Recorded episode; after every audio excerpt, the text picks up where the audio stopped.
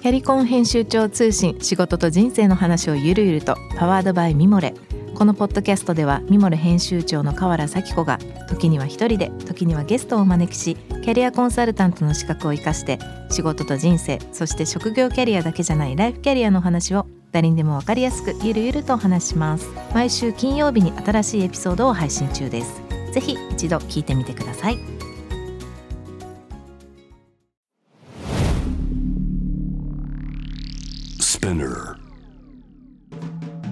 ナビゲーター中道大輔です。Vision to the Future with Forbes Japan。このポッドキャストは物事、人の魅力を引き出すことで日本のカルチャーの価値を再定義し、世界と共有するコミュニティプログラムです。ショートコンテンツ Vision to the Future Stories と題して毎週水曜日、金曜日に Forbes Japan よりピックアップしたニュースをお届けしております。今回も、えー岡田さんと共にお送りしたいと思いますが、今日ご紹介するトピックはですね、23年の2月27日にアップされました、これ、フォーブスの US の記事ですが、これちょっと日本でもどうなんだ僕の周りでは、あの、少し話になってますが、週4日労働制は企業の利益につながるのか、イギリスの、えー調査結果ということで、えーまあ、実はですね、この話、えー僕らも、うちの会社もね、これ、今月から、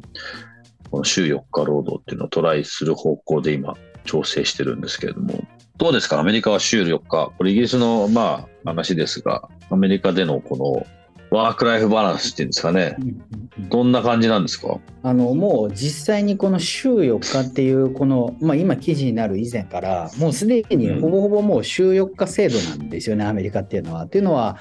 例えば金曜日なんかでいけばもう午前中だけしか仕事しないとか、あそうのですよね。きはい、もうそういうふうになってるので、あの多分こう日本の方だとあの週5っていうのがあのもう潜在的にあるのですごくびっくりされると思うんですけど、すでにアメリカにおいてはまあまあ導入されてると。で、あの働き方についても、ものすごくやっぱり、まあ、あのまあこのコロナを通してですけど、すごくフレキシブルな働き方になってまして、うん。あの実際に週4、週5とか週3、もう実際にその週3の人もいますし、その人が何をもって仕事をしたいのかとか、企業にとってどれだけの価値があるのかって、やっぱ人それぞれに合わせた働き方っていうのが、もうすでに提示はされてる社会ですね、今、アメリカでは。うん。はい。岡田さんの会社でもこういうはい。感じで動かしてます？はい、うちの会社はもう実際に、えっと100%フレックス制で、えっとやらなければいけないタスクを週のうちにどれだけ済ませるかっていうことにしてるので、うん。実際に必ず週5出勤しなきゃいけませんよっていう規則はうちは設けてないんですね。なので、実際にもう2日で週2だけできっちり仕事を終わる社員もいれば、あの週週5びっちり働くっていう社員もいますし、もうそこにおいては各個人の仕事がどれだけタスクでやるかっていうことに応じて、あのもう提供するようにうちはしてますね。はい、でも結果それが、なんていうかな、あのそのそれぞれやっぱり人によってどれだけ稼ぎたいとか、どれだけスキルつけたいとか、やっぱりそこの多様性っていうのがあるので、あの生産性においてはすごくそこは伸びたんじゃないかなっていうのはうちは思ってますね。うん。そことその、まあ、人事評価ってどんな風につながってるんですか？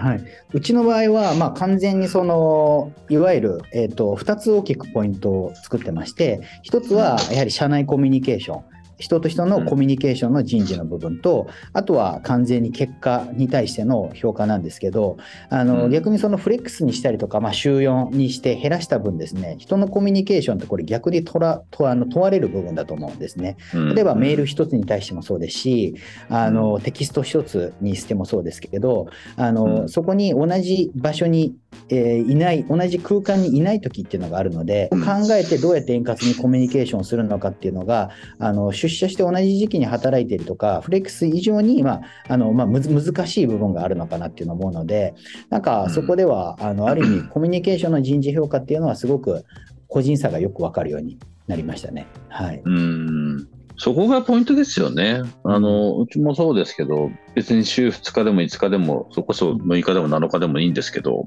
やることやってれば、実際うち僕らの仕事ってこう今、マーク1個あったら基本的にはどこでもできるので、もうそもそもそれをこう、ちょっと定着させてるというか、まあ自分自身がそうだからあれなんですけど、なただ僕らみたいなこうアイデアを作っていかなきゃいけなかったりすると、まあ直接話した方が早いよねっていうのは結果的にみんながそう思って会社にみんなで仲間みたいな感じで集まって話すことが多いですけど、うんなんかそこにルールをあんま決めてなかったんですね。うん。で、まあ、ただ、会社の中で話してて、まあ、ちょっとルールにしたら若い子たちはやりやすいのかもしれないね、なんていうので、ちょっとやってみようっていうのが僕らの今の現状でうん、まあ、多分おそらく何にも変わらないと思うんですけど、ただ、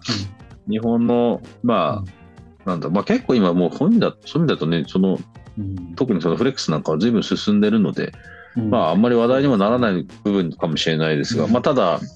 ワークライフバランス的な話で言うと、なんかまだまだ未だにあるらしく、問題っていうかね、こう、なかなか休みが取れないって言ってる人たちも多いので、うん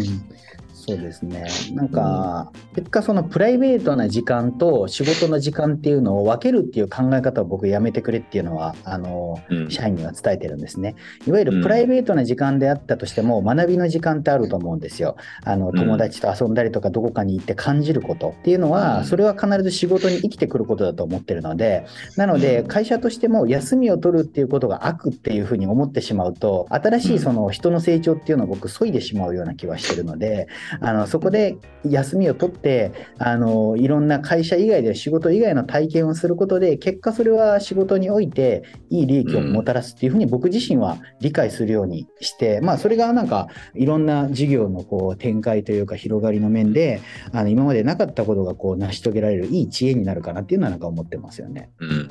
そうですね。まあそういう観点がもっと日本にも広がってくるといいですし、まあそのきっかけに今なり始めてますからね、もう少し日本の社会もまた一ついい方向に動くかなというふうに感じます。小原さんどうもありがとうございました。ありがとうございました。はい、今日ご紹介したトピックは概要欄にリンクを貼っていますので、ぜひそちらからもご覧ください。質問、感想は番組の Twitter アカウント PTTF アンダーバーコミュニティにお寄せください。このポッドキャストはスピナーのほか、Spotify、Apple Podcast、Amazon Music などでお楽しみいただけます。お使いのプラットフォームでぜひフォローしてください。そして毎週月曜日には様々なゲストとともにお送りいたしますゲスト、ゲストトークエピソードが配信されます。詳しくは概要欄に載せておりますので、こちらもチェックしてください。Vision to the Future Stories。ここまでのお相手は中道大輔でした。